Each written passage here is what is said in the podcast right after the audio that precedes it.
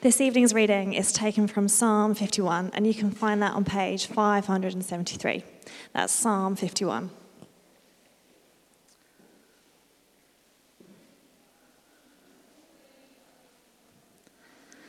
Have mercy on me, O God, according to your unfailing love, according to your great compassion, blot out my transgressions, wash away all my iniquity, and cleanse me from my sin. For I know my transgressions, and my sin is always before me.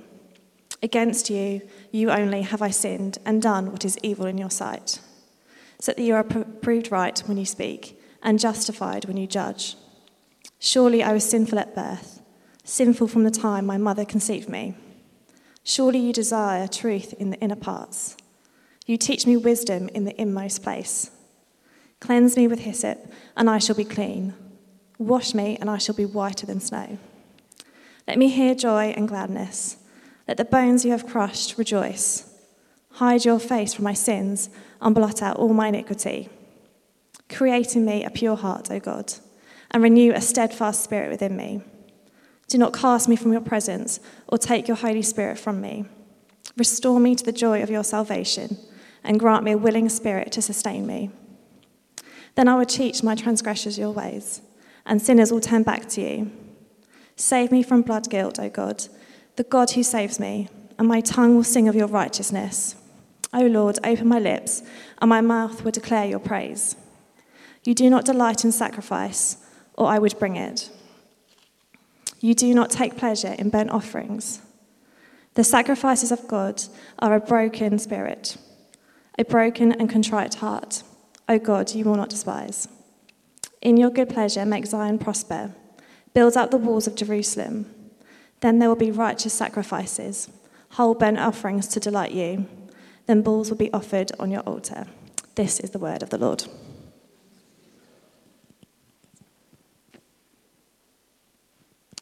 Good evening, everybody. Uh, for those of you that don't know me, my name is Ellie, and I'm on the staff team here at HT.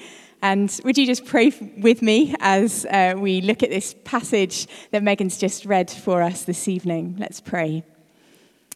Heavenly Father, we thank you for the joy of being able to gather together this evening. And Lord, we thank you for your word, which we have in front of us now. Lord, we ask that you would come by the power of your Spirit and open our eyes to see and hear and receive all that you would want to give us. In Jesus' name, Amen. This evening, we are continuing our evening series looking at the Psalms and how they can help us to connect with God in different seasons of our life. Whether we're rejoicing or despairing, feeling close to God or far away, the Psalms provide us with a framework that can help us express ourselves before God. And I know that personally, I have found them to be hugely helpful and valuable uh, in my relationship with God over the years. Once, eh, time and time again, they have provided reassurance that I'm not the first person to feel like this. They've helped put words to what I'm feeling when I haven't been able to find them myself. And they've encouraged me to keep pressing into God whatever is going on in my life. And tonight's psalm, as we look at Psalm 51, is no different. And this psalm is one of the few that tells us a little bit about the situation the psalmist was in when they wrote it. Instead of simply saying a psalm of David or a psalm of Asaph or no information at all, at the beginning of Psalm 51, we read these words A psalm of David when the prophet Nathan came to him after David had committed adultery with Bathsheba. This was the place David was in when he wrote this psalm. And that little description doesn't even really touch the surface of what had happened. Uh, we can read about it in the book of 2 Samuel in the Old Testament in chapters 11 and 12. But I'm just going to give you a quick little summary so we know uh, where we're starting from tonight, what was going on uh, in David's life when he wrote this uh, to God, this prayer to God. So it was springtime, and all the kings had gone to war, uh, which was what happened at that time. And King David, for some reason, we don't really know why, but he hadn't gone to war. He'd stayed behind in his palace, and one uh, night he was out on his palace roof and he looked across, and there he saw um, a, a beautiful young woman uh, he didn't recognize her, so he sent messengers to go and find out who she was. Um, and they came back reporting that this was Bathsheba, the wife of Uriah the Hittite, who was one of David's soldiers who was out fighting in the war. Well, David uh, liked the look of her and he sent messages back to bring her to him so that he could sleep with her. And she did, and then she got pregnant. And in an attempt to cover up what he'd done, David sends from, for Uriah to come back from the battle. Uh, and he asks him how the war is going. And then at the end of their conversation, he says to him, You should go back. And, uh, and essentially, he says, You should go back and sleep with your wife. Um, and so he, he makes his way home, but he cannot bring himself to do it when he knows that his friends and the Ark of the Covenant of God are in danger. So David's plan hasn't worked. So the next day, he, he gets him drunk. He persuades him to stay one more night, and he gets Uriah drunk, and uh, he encourages him again to go and sleep with his wife. But once again, Uriah is a noble and godly man, and he will not do it while the war is going on. So David's plan is thwarted. There is no way that he can cover up this pregnancy um, and so, in desperation, David sends Uriah back to war with a letter for the army commander containing instructions to put Uriah on the front line and withdraw the rest of the troops so that Uriah will be killed. And sure enough, that is what happens. And Uriah is killed. And after a period of mourning, David takes Bathsheba to be his wife. And then in one of the biggest understatements in the Bible, in 2 Samuel 11:27, we read these words: "The thing David had done displeased the Lord."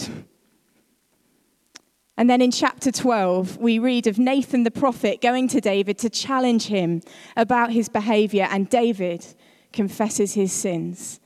I have sinned against the Lord, he says in 2 Samuel chapter 12, verse 13. And this prayer in Psalm 51 is David's cry to God after all of that had happened. After all of that mess and that failure, this is his cry to God. But even in the middle of all of his sin and his failure, there is something we can learn from David tonight in this psalm. Tonight, we can learn how to deal with our guilt when we get it wrong. Tonight, we can learn what to do when we mess up. And tonight, I want us to have a little look at what it is David did. But before we notice anything that David specifically says in this psalm, I want us to see first and foremost that, that he turned towards God. This psalm is David crying out to Almighty God. It's so basic that we can miss it and focus on all the details of what he said. But it's so important that we get this because I think that so often when we find that we have got it wrong, we can do the exact opposite of this. We think that we need some kind of cooling off period with God, that we need to take ourselves off to the naughty step to avoid Him for a while, to give some space for the air to clear. Maybe wait until somebody does something worse, and then what we've done won't look quite so bad. But that's not what David does. After everything, after the adultery and the deception and the murder, he goes straight back to God. And the very first thing that this psalm teaches us is this that no matter how bad a situation, no matter how far from God's ways that we have wandered, we can turn back to God. There is no cooling off period required. By taking all our sins and dying on the cross, Jesus has made a way for us to come to God no matter what state we find ourselves in. You know, I love the encounter that Jesus has with the, one of the criminals who's hanging next to him on the cross as Jesus and they are dying. The man realizes who Jesus is, and he says to him, Remember me when you come into your kingdom. And Jesus immediately responds, Today you'll be with me in paradise. You know, he did not have time for a cooling off period, he didn't have time for the air to clear. He was in his final moments, and Jesus welcomed him into his kingdom. If David waited for someone to do something worse, he might have been waiting quite a long time. He came straight to God, and tonight so can we. So if we've been avoiding God, maybe we've been keeping our distance, well, we don't have to hide any longer. Like David, we can turn towards God. And as David turned, as he brought his cry before Almighty God, he did three things which I want us to focus on this evening. And the first is that he remembered who God was. I found out as I was preparing uh, this talk that Ed spoke last week about the importance of remembering. It seems to be a theme that is coming up. I wasn't actually there, I was away last week, but when I chatted with him, he told me to listen to it. But I really felt that it was something that God wanted us to hear again this week. Because for David, it was this act of remembering who God was that gave him the confidence to come towards him after everything that he'd done. So, what did he remember? Well, firstly, David remembered that God was loving. In verse 1, we read, his cry, Have mercy on me, O God, according to your unfailing love, according to your great compassion. Blot out my transgressions. David knew that God was loving and gracious and compassionate. He'd experienced it in his own life, and he knew the story of his people who, despite messing it up again and again and again, found themselves face to face with the love and mercy and grace of God, welcoming them back. David remembered that God was loving, and maybe we need reminding of this tonight. Well, we have a very clear sign for us, which David didn't have, and it's the cross.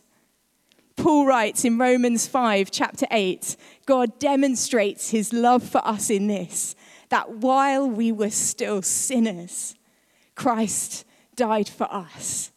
While we were still enemies of God, while we were getting on with our own way of living life, God loved us so much that he came and he died, that we might have our sin dealt with once and for all and be able to enjoy life with Him.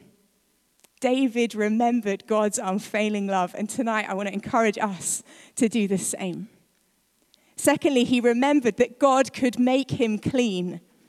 You know, remember, David had tried to cover up his sin on his own by bringing Uriah back from war and then by having him killed in the war. But neither of David's cover up operations worked. No matter how hard he tried, David couldn't blot out his sin. And in verses 1 to 9, we realize that he gets to this point where he knows that only God can do that as he cries out, Blot out my transgressions, blot out my sin.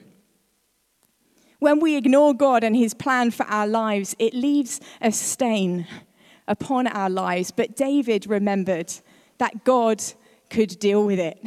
And in verse 7, we read these words Cleanse me with hyssop, and I will be clean, he says. Wash me, and I will be whiter than snow. You know, David had absolute, total, and utter confidence that God was able to wash even his sin away. I expect you've probably seen on the TV those adverts for stain removal products you know, you see these ch- scenes of children, you know, kind of rolling around in the mud in brilliant white clothes. Quite why you would put your child in brilliant white clothes to go and roll around in the mud, I don't know. But the next scene is of them passing their, their dirty clothes to a parent who shoves them in the washing machine. And then you get this picture of them coming out gleaming white with no stain or mark uh, to be seen. Now, when I've tried it, it hasn't worked in quite the same way. and, you know, whether we're using Vanish Oxy Action or whatever other product it is they're trying to sell us, I'm always a little bit skeptical that it's going to come out quite like they say it will. And you know, I think sometimes we can be a little bit skeptical when it comes to God dealing with our sin, with the stain that is on our lives. Maybe we feel it's like a little bit too ingrained, or it's a little bit too big, or maybe we think that God will be able to get most of it out and we'll just have to deal with that. There's no way that He's going to get um, to the bottom of it. There'll always be a little faint mark left. Well, tonight we can share David's confidence that God can do that. And once again, if we are in any doubt about that, then just look at the resurrection. Just look what happened on Easter Sunday, three days after Jesus was killed on the cross. We see him overcoming death, having paid the price for our sin once and for all. And when we bring our sin and our failure before God, we can be confident that He will clean us up, that He will make us whiter than snow. Maybe tonight we need to be reminded not only that God wants to deal with our sin because of His love, but that He can deal with His sin, with our sin, because of what He's done. And the resurrection proves that God is not just willing, but that He is able. No matter how big the stain is on our lives, God can wash us completely clean. Maybe like David, we've been trying to deal with it on our own, covering it up in our own efforts, hoping no one will notice. Well, we don't have to do that anymore. Tonight, you can give it to Him. Tonight, you can bring it before Him and let Him wash you. Remind yourself tonight of who God is, that He is loving and that He can clean us up. And maybe it would be helpful. I've got a little slide here with a couple of verses that, personally, for me, I found memorizing scripture to be a really helpful way of reminding myself continually. And I need a lot of reminding that God is able to do this.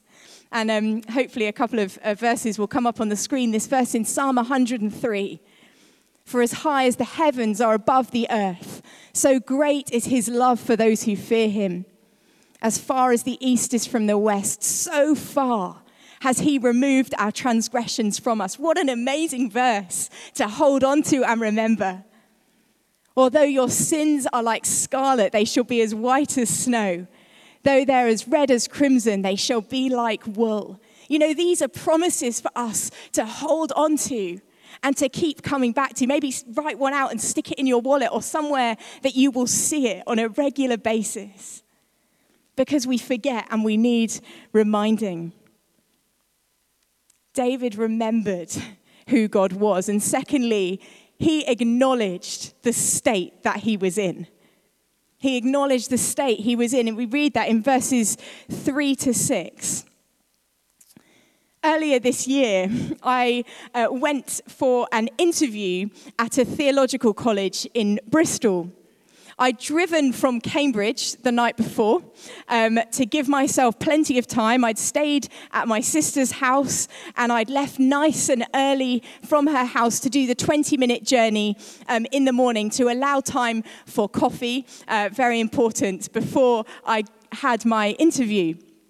Like I say, this should have, have taken me 20 minutes, uh, but that day my plan didn't quite uh, work out. I ended up getting horrendously lost and going round and round and round this ring road in Bristol like I was in some kind of maze. It was like a bad dream. I kept ending up at the same point, and this was going on and on and on. And I don't know if you've ever been in that situation, but I was driving round for an hour and a half and I was in a complete panic. I was in a place I knew nothing about, and I was late for my interview. And despite having two sat navs on the go, by this point I got desperate. I'd pulled over, I'd turned my phone on as well as the sat nav um, that was going, and they were both telling me. I thought maybe one uh, maybe isn't working quite right, so I'm going to do some kind of um, double effort and see if that can, can help. Um, but an hour and a half had passed, and I was no closer to finding my way. I kept ending up back at this spot. And so, in my state, in my panic, I, I, pulled over into a side road and was found by some builders who had just arrived for work on the house uh, next to where I'd pulled over. And they tapped on my window and they said, Are you okay? And I said, Well, no, not really. I explained the situation. I was running late for an interview. Um, and. Um, and anyway, they ended up uh, drawing me a little pencil drawing and um, directing me to where I needed to be. So I turned off my two sat navs and I followed my pencil drawing map uh, to Trinity College in Bristol. And I can safely say that the day got a lot better uh, from that point on. Uh, and the interview did happen and went well. Uh, but the point is this you know, before I could get to my interview, I had to acknowledge that I was lost. No matter how hard I tried, no matter how many sat navs I put in my car, I was lost. And I did not know where I was going. And driving round and round that ring road and ending up in the same spot was not going to help me. And you know, sometimes when we lose our way in life, when we find ourselves in a place where we know we shouldn't be, I think we can take my approach convincing ourselves that it's okay, that we're not that lost, that sooner or later we'll get back on track and we will figure it out. But the reality is that we won't. If we are going to ever get it right, we need to admit, first of all, where we've gone wrong. And that is exactly what David does in this psalm. I love, um, as a verse in, in the book of 1 John in the New Testament, um, 1 John chapter 1 verse 8 says this. If we claim to be without sin, we deceive ourselves and the truth is not in us. We need to acknowledge the state that we're in. And David, as I said in this psalm, does that. He realizes the seriousness of his sin. In verses 1 to 3, he doesn't try and shift the blame or, or, or, or kind of accuse somebody else. He, he owns it. He knows that this is his sin. He says, For I, you know, um, according to your great compassion, blot out my transgressions, wash away my iniquity, cleanse me from my sin. For I know my transgressions and my sin is always before me. He acknowledges where he's at. In verse 3, he speaks about how it's always before him. It's like this tape that just keeps playing over and over in his mind. And maybe you can relate to that. And in verse 4, he realizes ultimately who he's sinned against. You know, it can seem a bit strange to say, Against you and you only have I sinned, O Lord. What about poor old Uriah and Bathsheba? They don't seem to have come out very well in that deal. And it is against them. But ultimately, his sin is against God to whom they belong. David acknowledged the state he was in. And if we're going to get right with God, we need to turn to him and do the same. Maybe there are things that you're only too aware of tonight. Or maybe it's a little less obvious. But a really good thing to do is to take time regularly to ask God to show you if there's anything standing in the way of your relationship with Him. This is a really good thing that we can do uh, very regularly. And there's a, a great prayer if we don't know what to pray, if we don't know the words to use, that David prayed in another psalm he wrote in Psalm 139. He says, Search me, O God, and know my heart. Test me and know my anxious thoughts. See if there is any offensive way in me and lead me in the way everlasting. And you know, that is a great prayer that we can pray even tonight. Search me, O God, and know my heart. Maybe something will come back into your mind. Maybe you'll be reminded of a situation or a relationship that you know you need to address. But the thing to remember and to hold on to as we do that is that God doesn't convict us to condemn us, but that we might be set free. That verse I read from 1 John doesn't end there. In verse 9, he writes this If we confess our sins, he is faithful and just and will forgive us our sins and purify us from all unrighteousness. When we confess our sins, he will forgive us. We don't need to ward, wander around uh, in life carrying the weight of whatever it is that we've done that we're carrying anymore. When I got lost in Bristol, I had no idea that when the builders knocked on my window the kind of response they would give me or how they'd react to the state that I was in. They could have sent me off in the completely wrong direction. That pencil drawing, there was a lot of trust going on in a really random uh, few squiggles on a bit of paper. But with God, we can be confident that when we acknowledge our sin before Him, when we come vulnerable and weak and broken, He will help us. He will help us. And the last thing that I want us to look at that David did is that he asked God to change him. He asked God to change him. After remembering who God was and admitting where he'd gone wrong, David's response could have been to say to God, Right, now we're back at this point. Next time I will try harder. I can change. I refuse to let this happen again. A little bit like a New Year's resolution. Well, this is not what David did. His response wasn't to make a load of resolutions, but to ask for God's help. And his prayer in verses 10 to 12 is one of my favorite prayers in the Bible. I just want us to have a little read of it again. He says this Create in me a pure heart, O God, and renew a steadfast spirit within me. Do not cast me from your presence or take your Holy Spirit from me. Restore to me the joy of your salvation and grant me a willing spirit to sustain me. I think sometimes we can treat God's grace and forgiveness like it's a giant eraser for everything we do wrong. You know, and as David reminds us in the psalm, God does want to rub out those stains on our lives. He does want to make us clean, but He wants to do so much more than this. He wants to put something new in its place. God doesn't just want to rub out the old story of our lives, He wants to write a new story over our lives. David asks more for us than just a second chance, than just a simple reset.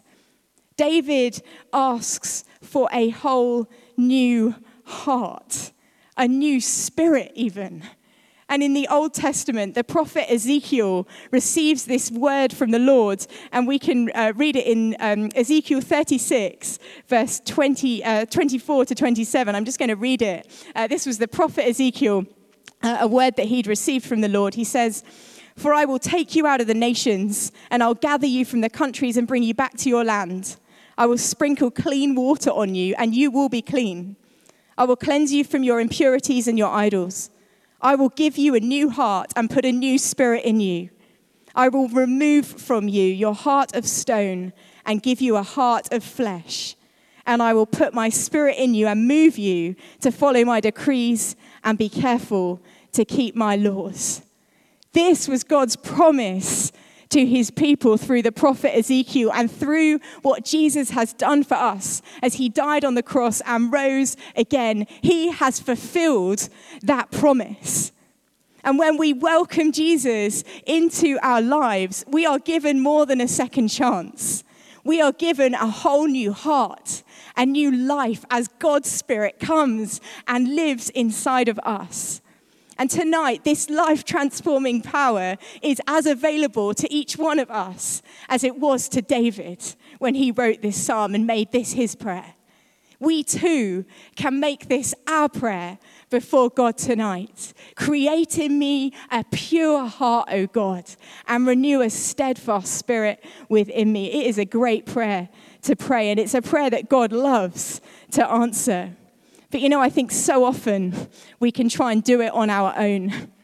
Last weekend, I was at home with my family, and as we often do when we get together, we get the table tennis table out. Now, that sounds incredibly grand, but it really isn't. It's just a giant piece of MDF that we stick on top of the kitchen table, and then we kind of run around the space that we've got. Um, and um, when we're all there, there's usually a table tennis bat or two less than the number of Freemans that are playing. And somebody inevitably ends up playing with an item that they can find in the kitchen, be it a saucepan or a cookery book, or as last weekend my sister demonstrated, an old bit of skirting board can also work quite well. Well, inevitably, as my sister discovered last week, they can end up, they will end up losing. Um, and I think, you know, sometimes we can try and attempt to live like that in our lives. Instead of asking God to help us to change, instead of asking God to help us to live this life for Him, we attempt to make do with what we've got, with what we've got available to us, a little bit like us in the kitchen, just desperately looking for something to hit the ball with. We can try really hard, but the reality is that no matter how hard you try, a bit of skirting board isn't going to help you. And with God, it doesn't have to. Unlike the Freeman family table tennis bats, there's not a limited supply when it comes to receiving God's life transforming spirit. He wants to pour it into anyone and everyone who wants to receive it. And the only limiting factor is whether or not we're going to ask Him. Whether or not we're going to ask Him to change our heart like David did. Maybe tonight you're sitting here weighed down with a way of life or a pattern of behavior, and you just feel hopeless. That it's never going to change, that things will always be this way. Well, David reminds us that it doesn't always have to be this way. That we can cry out for God to create a new heart in us and breathe new life in us to give us strength to walk with Him. If you're a Christian tonight and you have said yes to Jesus, if you've invited Him to come and be Lord over your life, then He will bring about transformation. There is power in the name of Jesus to break every chain. David was far from perfect. I think we can so easily gloss over this chapter of his life and focus on the other parts, maybe more savory parts of his story, whether it's his defeat of Goliath, whether it's his friendship with Jonathan, all the worship songs that he wrote and the prayers that he prayed, maybe the fact that he was a man after God's own heart. But you know, this happened. This is no secret. It's right here in the middle of our Bibles. But David isn't written off because he recognized where he'd gone wrong. He only knew too well his failure. And in his brokenness, he threw himself upon the grace and the mercy of God. And I love what we read in verse 17 of this psalm. The sacrifices of God are a broken spirit a broken and contrite heart, O God, you will not despise. This is what God wants for us more than anything else. This is the kind of heart that delights God's heart, not people who think that they're perfect and have it all sorted, but people who recognize that they need God's help and throw themselves upon his mercy. Have mercy on me, O God, according to your unfailing love.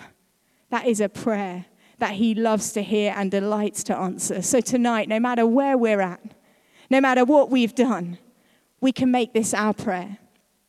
We can turn to Him just like David did. And when we turn towards God, when we choose to remember who He is and acknowledge the state that we're in, He delights to come towards us. He delights to meet us and fill us with His Spirit and recreate us to be the people that He's calling us and longing us to be.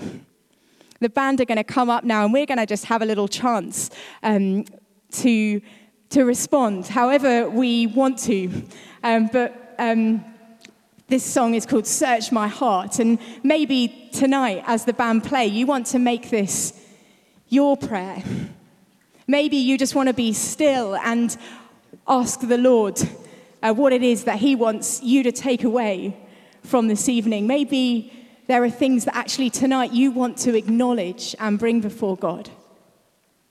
Or maybe tonight you want to pray, create in me a new heart, oh God. Just take this opportunity to use the time however you want to use it. And um, then Rupert's going to continue to lead us. But let me just pray for us.